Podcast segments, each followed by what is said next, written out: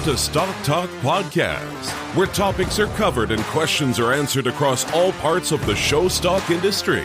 Get ready to learn and laugh with your hosts, Trevor Kirkpatrick and Corey Edge. Well, Corey, we've been looking forward to this one for uh, quite a long time. We've been telling our guests about it. I hope they click this episode and expecting a good one because it is certainly a good one. Oh man, I'm so excited. I am too. And I've had several people ask me like how it was talking with Temple and everything. And it really once we got into the flow of conversation, I wasn't as starstruck as I was when we first started. And so when uh, you sit down and talk to somebody that's been essentially a cornerstone in developing uh, some of the biggest and, and coolest inventions in in the industry is just it's wild. And then to hear her opinion uh, about how we do things in the show stock industry is a little bit mind blowing, but at the same time, it makes sense that she thinks the way she does. Yeah, and I was amazed of how precise she was in answering the questions.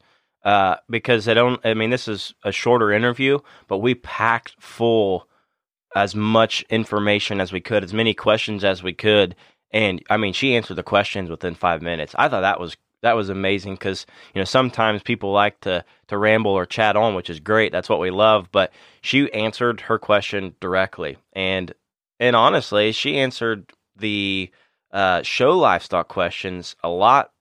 I don't want to say better, but differently than what I was anticipating. So uh, I think these uh, guests are in for a treat. I can't wait for them to hear what we heard uh, because, like you said, there's been a lot of people asking me, like, "Man, how was that Temple interview?" Uh, it was awesome, and she is a interesting genius. So yes, yes. Well, you know, Trevor, we are we're at a point now to where I feel like our audience is just you know used to great content because uh, I feel like luckily we've been able to have some awesome interviews. Mm-hmm. But I just keep asking myself, where do we go from here? Yeah, what is and next? Then, and and then what do we what do we we were like, oh, what do we do after the Dan Hook live episode in Des Moines, and then what do we do after Todd Caldwell, you know, comes out and just blows it up?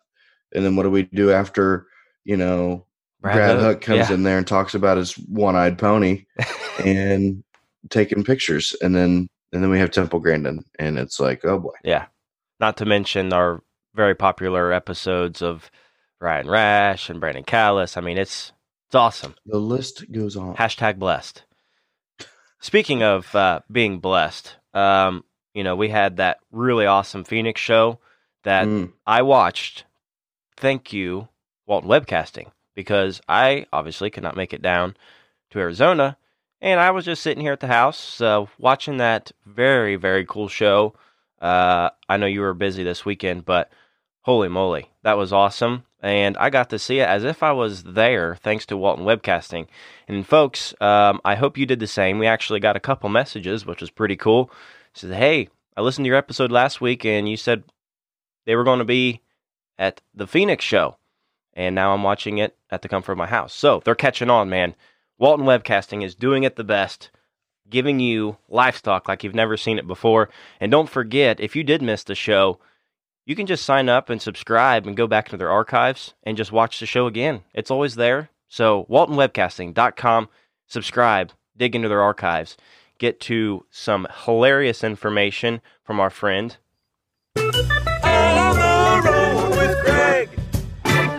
Happens to be a segment that they have, very knowledgeable, in the know. So, they're doing good things over there at Walton Webcasting. Very well placed uh, little sound button there, Jeff. Thank you. Nicely done. Um, so if if anybody's wondering, while I may be just a little bit sniffly today, there it is, and a little bit just dry voiced, um, want to give a big shout out to a friend of the show and his his now bride, uh, Max Look, and Andrea Hunt Look now, uh, and little Aiden, uh, their son, was a blast of a wedding this past weekend.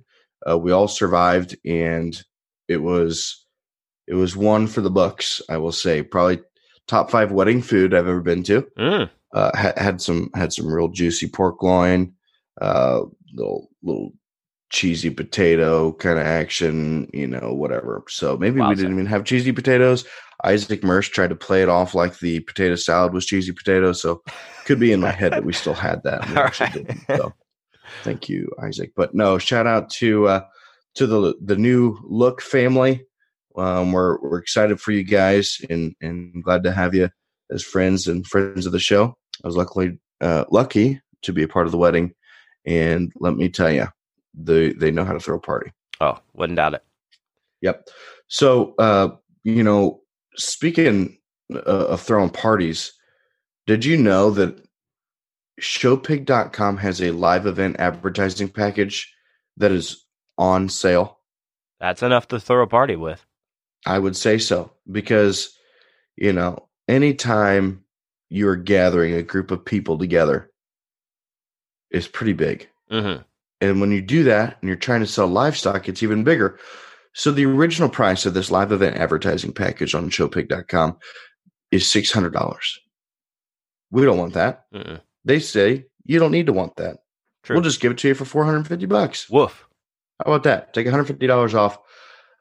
If you want to increase exposure and interest, get more traffic to your live events promoted on showpig.com. This package will include a two week featured banner ad and an email blast. If you don't know what an email blast is, welcome to the 21st century.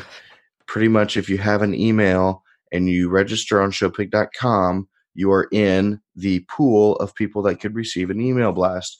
So, if you're interested in getting those people your information, sign up for this live event advertising package. You get some included, and they will blast that people out to more than 18,000 inboxes. Yikes. That's a lot of exposure. Plus, what you're going to see on the banner ads on on their website.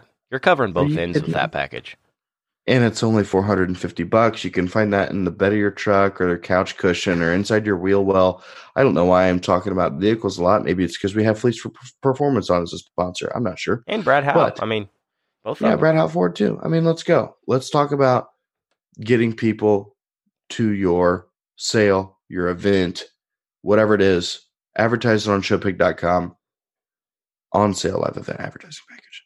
hmm So the reason, one of the reasons why everybody clicked on this this uh, this show was for one of our huge guests, our dream guest, if you would call it that.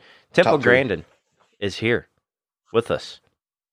And, well, not in person, but today you're going to hear from the Temple Grandin. Oh my gosh, I've been excited about this for weeks. Ever since I got to talk to her on her phone, which I have her phone number now. Never thought that would have happened, but thank you, Stock Talk Podcast, for making that possible. Um, so, Corey, I know you've got uh, a little bit of introductions as you always do, but folks, I hope you enjoy this. Corey, hit him with it. Ladies and gentlemen, on today's show, we have a woman who's sat down with McDonald's and helped them promote their business.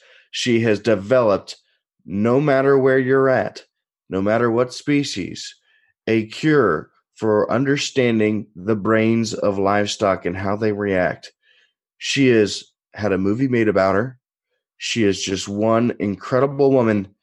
Throw in autism, throw it out. Doesn't matter. She's the best at what she does. Ladies and gentlemen, without further ado, professor at Colorado State University, Temple Grandin. Well, Temple, just to get started, just tell us a little bit about your childhood and how you became interested in the animal production industry. Well, I'm originally from a non ag background, and I got interested in um, cattle after I visited my aunt's ranch when I was 15 years old. So that brings up the really important point that students get interested in stuff they get exposed to.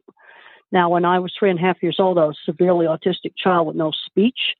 I fortunately had very good um, education, and in some ways, um, autism helped me understand cattle behavior because I'm an extreme visual thinker. Everything I think about is a picture. It's not in words. Well, I, I would, I would, uh, I would like to to know a little bit more, Temple, about, um, you know, your time at the at the ranch and, you know, some of those things that you were involved with that really led you to be interested uh, in cattle and learning about their behavior. Well, when I um, first went out to my aunt's ranch, I'd never been um, west of the Mississippi. The West was totally new to me. And at first, I was afraid to go to the ranch, and my mother gave me a choice. I could go for a week or all summer. Ended up staying all summer. We had horses. Next door neighbors had cattle. And then I got introduced to, you know, handling of cattle. They would put them through the squeeze chute and got fascinated with that. Um, again, that brings up the really important thing of students getting exposed. We're finding that with um, our students here at Colorado State University, you know, that they might try out some new things in the meat industry, and some find they really like it, and there are a few that find out they don't like it. It's really important to go try a lot of stuff, find out what you like, also find out maybe what you don't like. Exactly. Well, and it all depends on on your experience as well. If if you get thrown into something that makes you feel uncomfortable uh, with an experience, you know, usually the first impression is always uh, the most impactful one. And if you're thrown into a, a, bad situation, it, it can be, uh, you know, not a good situation. But at the same time, uh, if you're putting in yourself in an environment to learn, uh, you can at least, like you said, figure out what you do and don't like. Well, the other thing is when I started out in Arizona, you know, a number of years later, I started out in at Arizona State University for my master's thesis. It seemed obvious to me to uh, get down the chute and see what cattle were seeing. And at the time I did this, I didn't know that other people weren't visual thinkers. So it's obvious that maybe the cattle were spooking in a reflection on a truck. So this brings up another important thing when it comes to show cattle. I have people say, "Oh, my steer was fine at home, and he went crazy and ran down the midway." What people forget is there's a lot of new things that are at a show you don't have at home, like flags, bikes, and balloons. Mm-hmm. And you need to get your steer used to these things before you go to a show. So, what are some of the uh, tactics or practices that maybe you would suggest for some of these uh, show livestock families listening to to help those animals understand maybe foreign objects like that? Well, let's start off with flags. If your steer's in a large pen or pasture, you could just tie flags to the fence and let the steer voluntarily approach. Don't shove it in his face. Mm. Also, bicycles are scary because they sneak up on you. So you start out just letting the steer sniff a bike, then you would walk it around, and then you would slowly ride it. But since the animal is a visual thinker, uh, a, a common object can look like something different if it's viewed from another angle. So you want to make sure you they look, see a whole lot of different things. Um, and one of the reasons why flags can be scary is because they, they move in an erratic manner. And there was some research done with horses in Germany by Leiner and Fendt. And they found that if you train a horse to tolerate a blue and white umbrella suddenly opening, that doesn't transfer to flags or tarpaulin. And some of this is discussed further in my book, um, Animals in Translation. That's a really interesting uh, study. I you, you would never, uh, at least I wouldn't, um, because I, I don't think that way.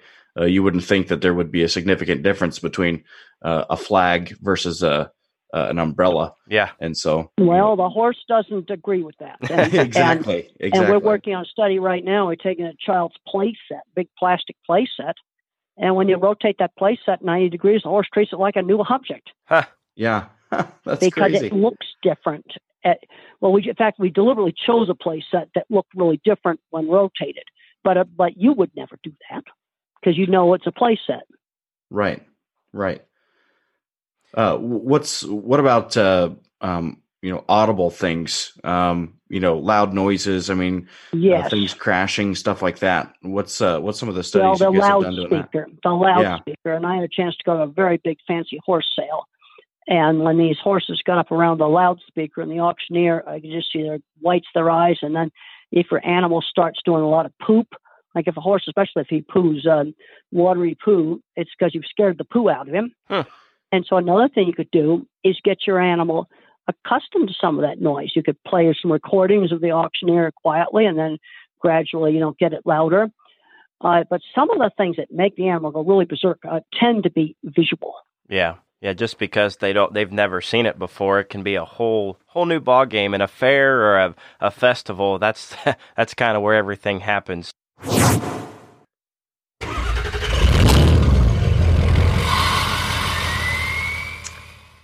Would you like to have 10% off? any purchase you've ever made with Fleece Performance? Oh, well, you have that chance if you just enter promo code Stock Talk. Ladies and gentlemen, Fleece Performance Engineering is a leader in diesel performance. Check out their complete lineup of drop-in Cheetah turbochargers, power flow lift pumps, injection pumps, and more for your Cummins, Duramax, or Power Stroke. Don't be driving any little pedal tractor around. Get yourself a nice diesel truck from Brad Howell Ford and then take it to Fleece Performance to get that thing tuned up. Learn more about their great products at fleeceperformance.com or visit their new facility, which is gigantic, in Pittsboro, Indiana, just west of Indianapolis on I 74. Again, that's promo code Stock Talk for 10% off your entire purchase with Fleece Performance Engineering. I want to turn topics just a little bit and talk about uh, the movie that was made uh, about okay, your life. Fine. If you don't care to talk about that, we Corey and no, I. I'd be fine. And I'll be talking about the movie, and one of the things the movie showed very accurately how my visual thinking works. Yeah, all, that was accurate, and it also showed um, all the projects I had built. Yeah, and I'm a huge fan of the movie. matter of fact, we Corey and I both went to Black Hawk College there, and one of the the very first course is to watch that movie, and that teaches us to you know think like an animal, and, and as you kind of Yeah. uh, thought thought like that also. So, uh, just a couple of big big items. You said it was pretty accurate. Were bull testicles really thrown on your vehicle like that movie suggests? Uh, yes, they were, wow. and the and the people that were the nastiest to me were the foreman level. You know, you might be a big feed yard or a big ranch, and it wasn't the owners or the bosses. It was that layer of management just below them, the foreman level. That's where almost all the trouble was. And back in the 70s, being a girl in a man's industry was a much bigger obstacle than autism ever was. Hmm. So my my the cool well really the most interesting thing about that movie to me was was those um, objects that you built at, at a young age even just to help yourself adjust to the situation that you were in especially you know there at the ranch where you kind of built yourself uh, your own squeeze chute. I mean was yep, that I very did. accurate? I copied the yeah. squeeze chute, and I, yep, actually, that's accurate. Those it was built off the original drawings. All Huh. the projects are accurate. The dip vat, the squeeze machine, the optical illusion room. Um, I actually and the gate that you could open from your car. I actually did all those projects. I did that gate when I was 15. Wow. That's that's so cool. So I've also heard that you were on set of the making of that movie. Is that true? Yes, I was there for two and a half days, and I well, the thing I spent the most time on was making sure that the uh, dip vat was going to be right because those were real dip vats, of course, minus chemicals, Right. and I had to make sure that all my anti-drowning devices were in place. So I was down there for an entire day working with their welders to make sure it was right. that's cool. What's it like to be on the set of a of a film like that? It was very, very exciting, but I've done, I've spent a lot of time being on construction sites, and it's like a much fancier construction site. Oh, you should have seen the food. wasn't any you know garbage wagon. It was a five star restaurant, uh, but everybody on that site's a freelancer, and um, um, and I talked to some of the people about how they got into different fields there, like making scenery. And a lot of it just sort of was backdoor. They started helping out a friend, and then next thing you know, they're making scenery for the movies. Hmm. There were a lot of people there that I think might have been on the autism spectrum. And when I was out working on construction sites in the meat industry and for corrals, I worked with a lot of super skilled tradespeople that I know were either ADHD or mildly autistic or dyslexic. And we've got some big problems right now. Those people are not getting replaced, and we've got a gigantic shortage of skilled trades. Good topic to bring up too, as well. Yeah. And did you work closely with uh, uh, Claire Danes, the main uh, actress in that role, to kind of learn your personality back then, or or how was that exchange? Well, I spent about half a day with her, but she spent many hours with old videos. I spent the most time with Emily Gerson Saines, the producer, and Mick Jackson, the director, and Christopher Monger, the writer. And um, uh, Emily Gerson Saines, the mother of a severely autistic child, she wanted this movie to be right. And that brings up the, the uh, whole thing that when you have the right team of people, then things work. Huh. I think that goes goes to without saying for a lot of uh, pieces of not even not even just the livestock industry, but uh, Yeah. the world in general. If you have the right pieces, Well, that's place. right. Yep.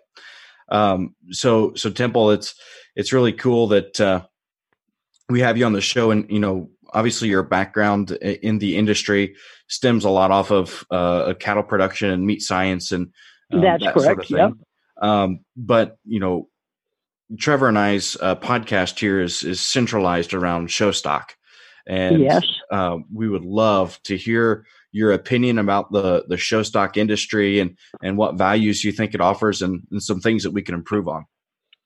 Well, I really like having kids raise animals, and of course, I'd recommend that a smaller uh, child that probably do a lion or one of the smaller animals first. Uh, but it teaches responsibility. I think this is really important. Now, on the other hand, and I'm going to try to say this really diplomatically, there's some show stock where they're just bred for looks and they've got real poor leg conformation. I would actually like to see a class in the show where the, the students just go out to the fairgrounds and a local feedlot has brought in a bunch of just regular, really good commercial uh, feeder calves, and the kids draw lots and pick them and raise a standard commercial pig or lamb or or um, feeder calf. That would be interesting, um, you know. And it's it's funny you bring bring up the you know some of these livestock have been bred specifically uh, to be shown, and and you know outside of that, they don't really have much real world value. Well, that's is... the problem, and and I've seen steers at shows with a leg post legged that if they were bulls, if I actually kept one of those as a bull, he'd probably be crippled by the time he's four or five years old. Yep. Simply yep. due to leg conformation, and I've got problems with that, and mm. and uh, uh, you know when you're breeding breeding uh, animals like a cow you're going to keep on the range, I've got to have good feet and legs, or she's not going to last very long. Mm-hmm. Exactly. I think well, sometimes it can be outweighed about the the appearance of that animal, and we've got to make sure we keep them uh, right in their structure, their feet and legs, because if particularly if they are females and they're breeding stock, they have to be valuable in, in, that same regard.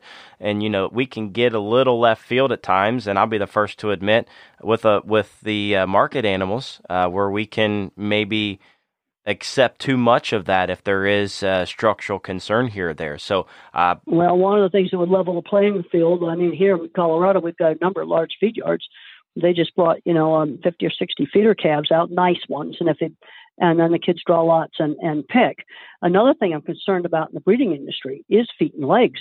And i was looking at a cattle magazine the other day i'm not going to say which one but i was appalled at the amount of fake photoshopped grass that was on him up to his belly this was bulls.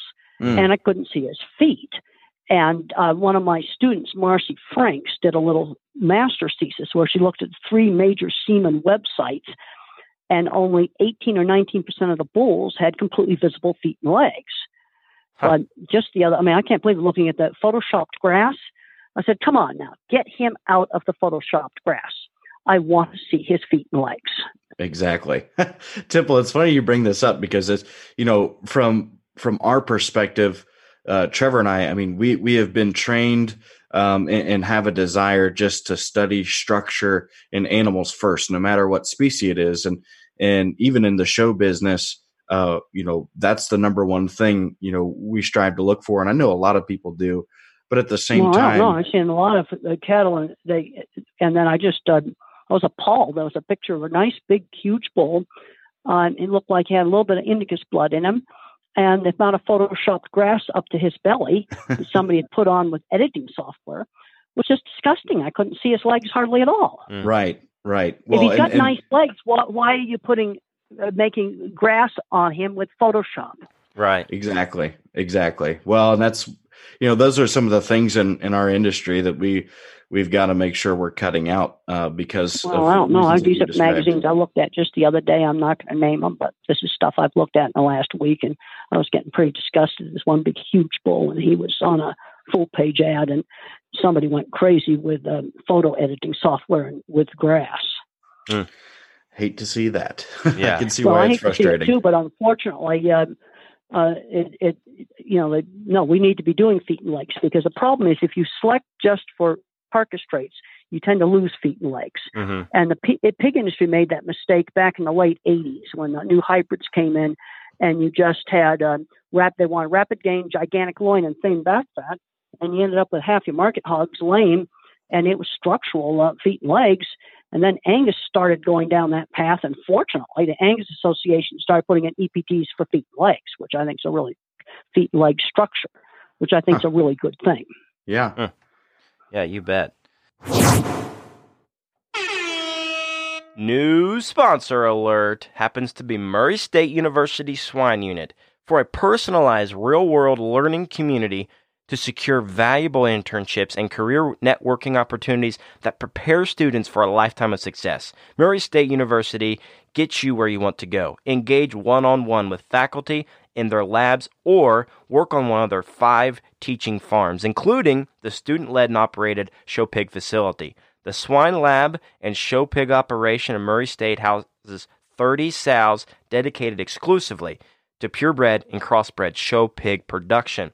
But you won't find a farm manager there. Instead, they employ a team of student leaders who oversee a piece of the farm's genetics, breeding, farrowing, marketing, sales management, and boar stud operations.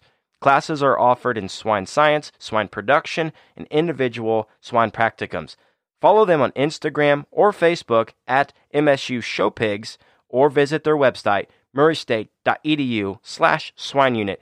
Murray State University, get an education, not just a degree.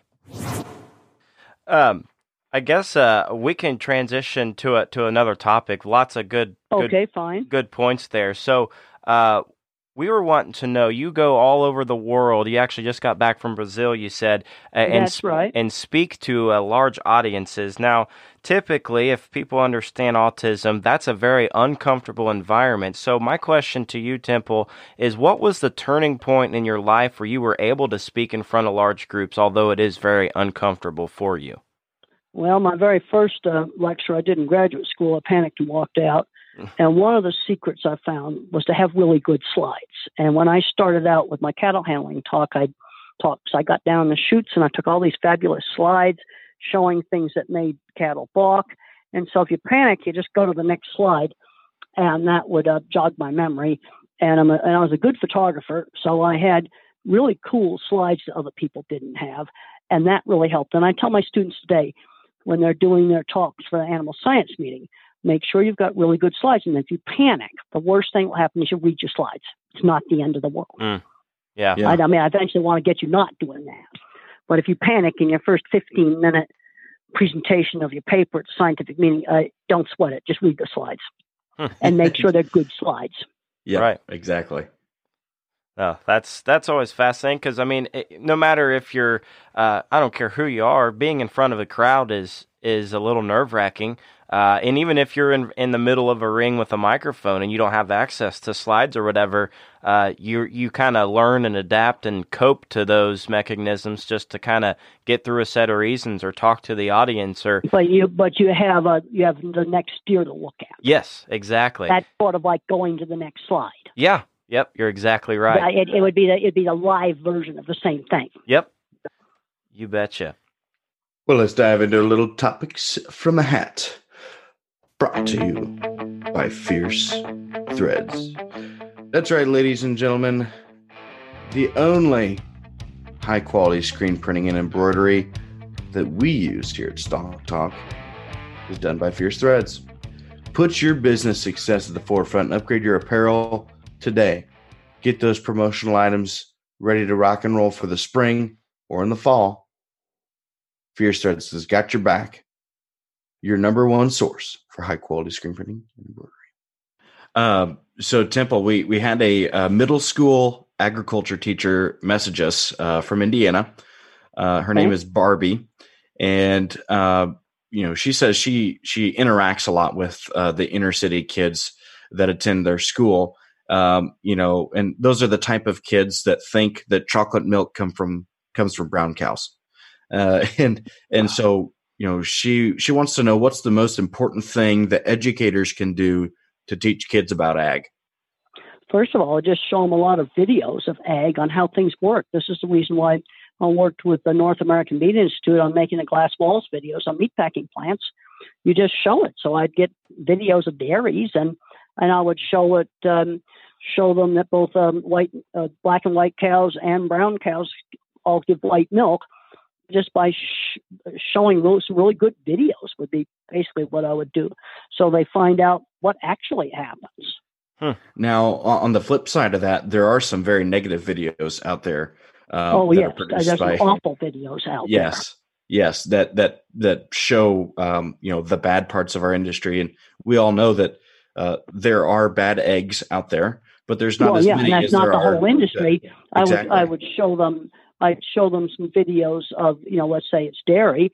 This is how it's done right, mm-hmm. and you show yes. those videos. And unfortunately, what I have found is when it comes to training people to handle cattle, there's about 20% of people, if you teach them, they can become superb, really wonderful stock people. They have the knack. And then there's others I have to constantly supervise, and we have to make sure we don't overwork and understaff. And there's about 10% of people that like to be mean to animals, and they should not be handling mm-hmm. There's some things I've learned in 45 years. Yeah, and that's mm-hmm. the. And they ought to be doing something else. They could be driving the tractor, but not handling the animals. That's the subject of a lot of those videos are those people who just do not belong anywhere near livestock because their patience wear thin or they have temper issues and yeah that's right and they happen to be caught on film and then the world has to see uh, a very bad egg that none of us even in the livestock industry agree with. So um, well no and the other thing i think we have to do in them is is uh, you know the stockmanship a really good stock person doesn't get the pay and the professional um, uh, might say uh, validation that they should be getting. To be a good stockman stockman is or stock lady is a really skilled job and what i have found too many times people want the magical thing more than they want the management. Okay we'll buy the new milking parlor or we'll buy the new cattle handling facility. That's going to automatically make everything wonderful but it doesn't. You've got to have the management to go along with it. Mm, yeah. Well speaking of cattle handling facilities uh, we had one of our listeners uh, submit uh, kind of an interesting topic of discussion. Uh, you know, she was a part of the the Oklahoma State University ATI program uh, where you uh, help design and, and build their facility. It's Ohio State. Okay. Ohio, Ohio State. State. Sorry, Ohio oh, State. Ohio yes. State. Yes. yes. Yeah. so tell us a little bit about that process and, and some of the things that you've been involved with. Well, I've been involved with a number of, of universities.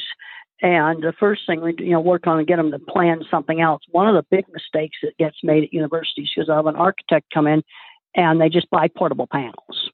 And if you you, you can actually build something from scratch, welding it to be better than portable panels. Now there's a place for portable panels. You know, people living on rented land and stuff like that.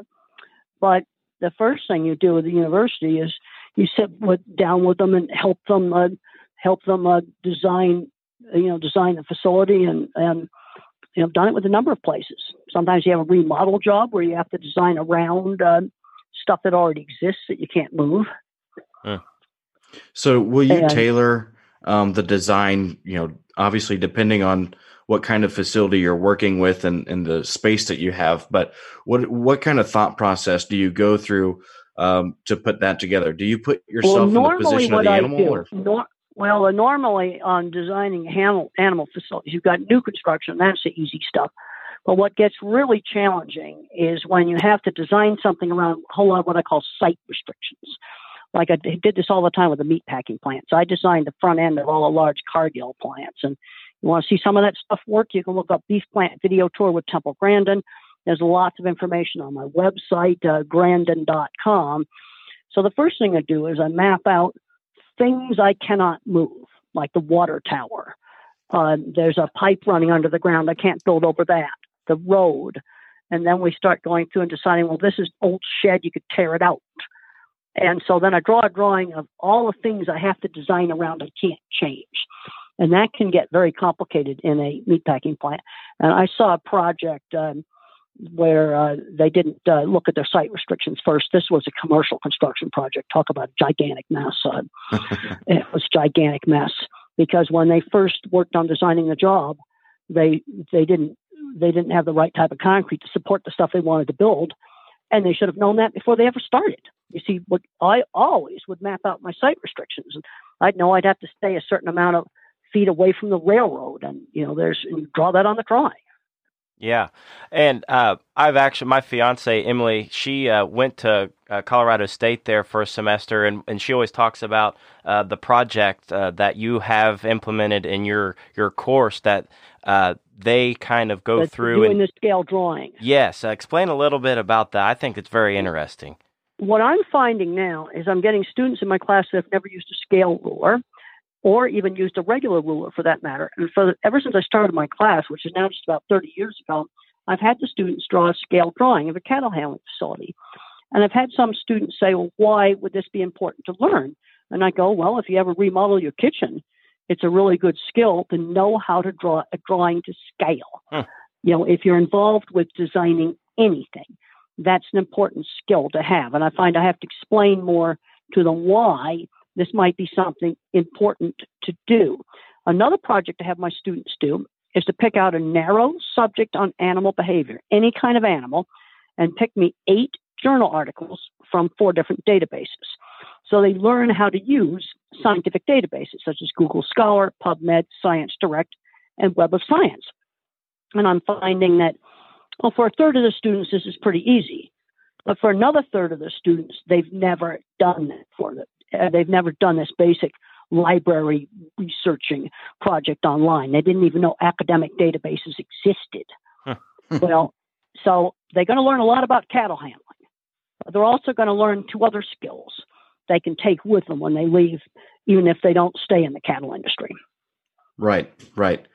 Um, has uh, this is a little different question here, but how, so you grew up w- with your main passion being uh, in, in, the cattle industry, but ha- has your travels in in the course of your time uh, dealing with animals have you kind of grown any other passions for other species? Well, I've done a lot of other stuff. I've done other species. I've done bison. I've done pigs. I've done some things with sheep. Uh, I've done. I worked on implementing McDonald's animal welfare programs about 20 years ago. Figured out a very simple scoring system for evaluating cattle and pig slaughter plants. Um, I came up with the idea of um, lameness scoring of chickens and broken wing scoring for chickens. Um, uh, you know, broken wing scoring is a measure of handling. Figuring out this very simple metrics for evaluating welfare using simple outcome-based measures. And so I've actually worked with a lot of different a lot of different things. And yes, uh, chickens are not cattle, but there's a lot of things that are similar. Mm-hmm. That's interesting. I always I've always wondered that because um, you know f- from the outside you always see your work that you've done with with the, in, within the cattle industry and um, obviously those other species have a have a huge impact on yeah. on uh, what you've done as well. So very interesting.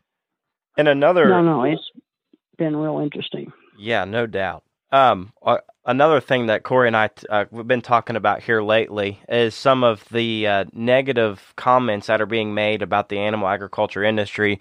Uh, that being that the opposing side being vegan di- diets and and people trying to cut out meat. Um, so we're curious to know what's your opinion on uh, what we can do as an animal production industry to combat that push, and maybe how do we explain that? I mean, we've had many guests on here that kind of go through that same question, but uh, it seems more and more there's more companies, more uh, restaurants going meatless or doing fake meat, I like to call it. So, what's your opinion in this big vegan push?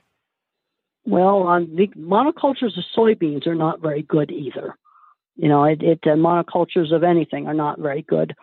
And I think one of the things we've got to do, and I've been thinking a lot about it, the animal welfare issues with livestock, I can fix that. That's actually the easy stuff. But I've been doing a lot of deep thinking about sustainability. And I've started learning little baby amounts of agronomy, very small amounts. And I went to a seminar that we had in our own animal science department where I learned from an agronomist who they invited that the very best uh, cropland in the in the U.S. in Iowa and Illinois was created by herds of grazing bison.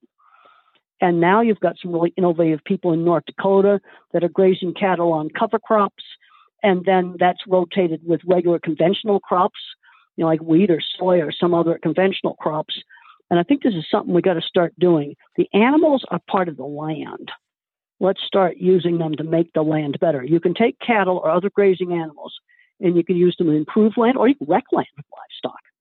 But if you do it right, you can sequester carbon and you can actually improve land. And I've been reading a lot of papers on that. That's getting me something I'm getting really super interested in, uh, integrating crops and livestock. Now, unfortunately, we've got economic incentives today to do monocultures. And so then the farmer doesn't really have much choice because he gets paid a whole lot more if he does the monoculture. Right. But uh, in the long run, uh, I mean, I was really pleased with some of the stuff I learned about North Dakota. I went to a fabulous seminar last year on cover crops, and you have to graze them to make them pay. You also have to be have, feed them just right too, so your cattle don't get sick on them. Hmm. But get but when I found out that the land in Iowa and Illinois had been created by herds of grazing bison, that seminar, gigantic light went on in my head. And I, this is a good example of going cross discipline. You know, that our animal science department had invited an agronomist, a, a crop person, to come in and talk to us. And I think that was really a good thing. Uh-huh. Yeah.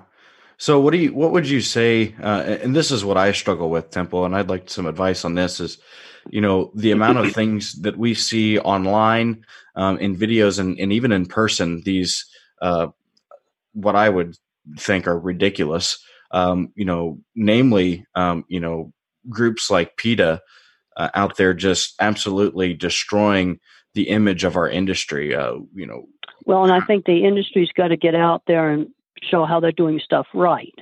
You know, let me give an example where the industry failed to communicate colossal way. Uh, when I wrote my book, Animals in Translation, I severely criticized really nasty, aggressive broiler breeder roosters that would rip up the hens. They had just been bred for fertility, and it was just totally disgusting. And two years ago, I went to a broiler breeder colony for auditor training, and the problem with the rooster had been corrected and it would have been corrected with um, with uh, genetic selection. The thing that was so bad is that um, they hadn't written anything up about it. Huh. You know, they they fixed something, but they never told anybody about it. Yeah. Huh. Yeah, we've had that that topic of discussion also. You know, where there's so many great individuals who improve uh, the way we use animals in agriculture and and you know the welfare practices obviously you've implemented a lot of those but nobody ever really tells people about it and corey said it a couple times. When we do tell somebody about it they're the ones that already know. We're kind of preaching to the choir per se and we never take time out of our our day to do that. So you know well the thing that's so bad about the chicken thing see another thing that's been corrected has been some of the leg problems in fast growing broilers and some of the animal activist groups want the chicken industry to go to slower growing birds. Now, that's just horrendous on feed conversion because you're going to take a 20% more feed. Uh, but the activists are looking at all the old literature. But unfortunately, there's no new scientific literature showing that they fixed the rooster and they fixed some of the leg problems. Mm. Now, that's really short sighted of the industry to not publish, get scientific studies published showing that they fixed something. Mm. Exactly. That is not smart. Yeah. Yep. Well, and and what's so good this is and this is the number one reason that I love the show stock industry is we are giving kids an opportunity to grow up and learn and be involved. Like you said, Temple, every kid should have a chance to raise livestock. And, oh, I think that, I think having kids raise animals is really good. And yes. one of the reasons I like my idea of just using some regular commercial feed feedlot cattle is that that's that's the real commercial animal. Hmm. Right. Um, and you know, to your point of we've we've got to do a better job at showing the good in the industry. Um, that's why I think these shows are so important. Is so folks from the outside can come and watch a show and see a you know eight or nine year old kid, um, you know, work working and interacting with livestock. And well, I, I think, think that's I think it's a good thing because one of the problems we got today with young children is they're growing up today and they're totally separated from the world of the practical. Mm. They don't cook, sew, woodwork, do art, play a musical instrument. And in a lot of the talks I give to educators, I talk about the need to get uh, hands on classes back in the schools. They teach practical problem solving. One of the big problems we've got today with a lot of policy, it's all become way too abstract. Right. Yes. It, it's, um, and, and you see, and they expect things to be perfect. And in the practical world, you can make something really good, but you can never make it perfect. Right. Yeah. And I always say too, you know, like going back to the show livestock topic is although it makes up a very very small portion of the meat consumed within the industry, it's probably one of the most visible. Um, so you know, absolutely, you've got to emphasize, you know, the animal welfare practices, the the management of those animals, uh, because that parlays very quickly uh, to the next generation. The way they were brought up of how to interact with well, animals. That's right. goes That's right right, right. down the road you know their kids in the future. However they are you know when things don't go right that's when you really understand what happens. If you're an angry person you don't belong in the barn. You don't belong around that livestock. But if you teach them patience no, you don't. if you teach patience and, uh, that and, goes far and away. keep, the other thing is on training your calf. We need to make sure that they're taking the time to train their calf and don't try to do it two days before the show. You're going Right. to spend time with your calf. yeah or the parents do it for them and it's pretty obvious when no, they, they no, get in the ring That's not the point. yeah That's not the point. Exactly. Quick interruption, folks. Don't forget it is still Stocktober. Make sure you go on stocktalk-podcast.com at checkout. Type in Stocktober, S T O C K T O B E R, and get 20% off all t shirts. We also have a fresh new batch of hats that are all up for sale at stocktalk-podcast.com. Hurry to the store now, click the link in the description of this episode and get your merch. Social Smash. No surprise here, folks. Brought to you by Brad Hal Ford. If you get into a fender bender, maybe you happen to smash your vehicle, visit Brad Hal Ford in Kokomo, Indiana. Ladies and gentle ladies and men, it's time to upgrade to a new truck, cruise into that next show. You can even color match it to your rig if you want, doesn't matter. Brad Hal Ford has award winning customer service that will lead you in the right direction on your next vehicle purchase. So, Temple, this this brings me uh, to another thought, and, and it's something that um, you know we kind of talked a little bit about earlier, um, but I'd also like your take on the entire industry. Is is maybe some of your pet peeves, things that bother you, um, not just with with showing livestock, but also with other things involved in the industry, and uh, I'd like to maybe get some. Of your One of my big concerns is pushing the biology of animals too hard. And then you get into problems. Now you can even do it with dogs on appearance traits, like the bulldog can't breathe, it can't walk, can't have its babies naturally. But pushing animals just for more and more and more production. And then there's a point where the dairy cow doesn't breed very well. Um, maybe you're going to lose hardiness, but we need to start looking at what's optimal, not maximum. Now, the way I like to visualize genetic selection is kind of imagine an animal as a country and I have a national budget. Now, if I put that whole national budget into meat, milk, or eggs, then I'm going to shortchange infrastructure. That's where the leg conformation issues come in. I'm going to start having heart problems, like high altitude sickness, for example, in cattle has come down to lower elevations, and repro gets messed up. And the other thing I get worried about is my military, which is the immune system. That may get shortchanged because your wild type animals often are extremely hardy and have a really, really strong immune function, but they're not very productive. So we got to start looking at the balance on this. And the thing is, is, is people often don't see it. You know, there's some people out there feeding such high grain diets that it's bad, or raising cattle on concrete and they're getting swollen joints. Um, you know, there's a point where you can't push the system anymore, and Mm. people have a hard time seeing that optimum level.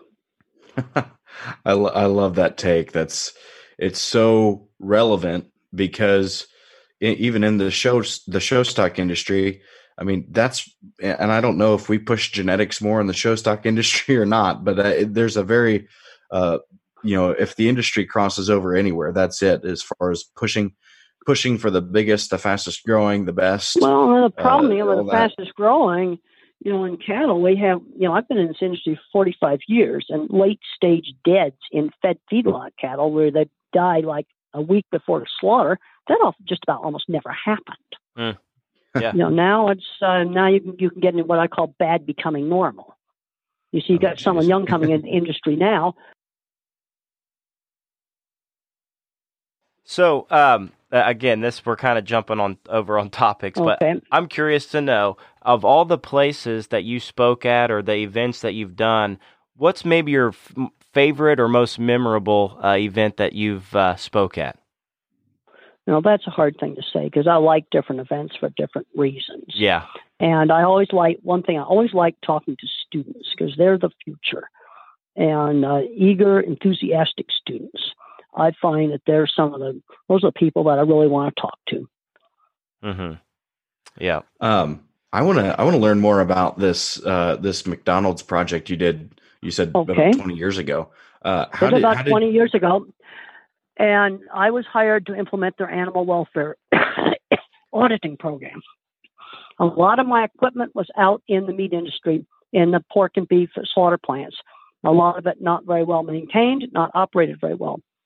So I came up with five simple measures percent stunned on the first shot, percent dead on the rail, vocalization score during handling, electric prod score, and falling down. And by measuring these five critical control points and holding the plants to it, like they had to get falling down to under 1%, vocalization to 3% or less, uh, I saw this tremendous change. And had a big customer enforce this. And the thing that was really good was out of 75 plants on that approved supplier list, only three had to build something expensive. Everybody huh. else did it with inexpensive things like non-slip flooring, lighting. Cattle get scared of the dark. You might be interested in Bob Langert's book, The Battle to Do Good by Bob Langert. He is the person at McDonald's that I worked for. And I would take the executives out on their first trips to farms and slaughter plants. And it was just like that show, Undercover Boss. and they saw some things going wrong and they're going, oh, whoa, there's some stuff we need to fix here. Wow. That's cool. And I have a whole lot of journal articles on this. It's written up in more detail in my book, um, Animals Make Us Human. And I've got lots of information on Grandin.com, plus um, journal articles I've written in the academic uh, journals. Wow. Well, I uh, I've read a bunch uh, about that, and I think th- those listening uh, make sure you, you dig in a little deeper and and sh- and use that knowledge that Temple has has put out there. So, uh, Temple, we ask every single one of our guests on this show. Uh, we leave them with one last question, and that question being, where do you see the livestock industry in five years? Well, I'd like to see a lot more getting crops and cattle together and and I'm already I'm seeing different crops. I was just in Illinois recently, and I was happy to see some, a few other things there besides corn and and, um, and soybeans. So gradually, people are starting to get into you know using some of the cover crops. I think this is stuff we've got to do to be truly uh, sustainable. And there's some practices we're going to have to change, and there's other things you need to defend. Um, and the young people are going to be the one leaders of tomorrow. That's right. Well, Temple, I tell you what, it's been uh, a real uh, pleasure and, and, an honor getting to know you and, and discuss some of these things that we had some interest in getting your uh, ideas and, and information on. So, really appreciate you joining the show. Okay. Well, I'm really uh, glad I was able to be on your podcast and thank you very, very much for having me. Well, Temple, thanks again for taking time out of your busy schedule. We really appreciate it. Okay. Thank you so much. Yep. Bye. All right. Okay, yeah, bye. Whew. Well, I tell you what, folks, that was uh, quite the experience and the honor to talk to one of my biggest role models in the livestock industry. I know she shares a bunch of different viewpoints on the show livestock industry, but man, I thought it was valuable uh, that we get to hear the other side of that story. So uh, we did it a little differently to end it since it was on a phone call and she was quite busy. So, uh, guys, to close out, obviously, follow us on social media Facebook, Instagram, Twitter, and Snapchat, and search Stock Talk Podcast. It would help us out a bunch if you give us a five star rating and give us a review. We like to hear what you're thinking. Share, comment, talk to us. We love to hear from you guys. As always, go to stocktalk podcast.com to hear more about it and get your merch if you want it. We love you guys so much. This has been another edition of Stock Talk.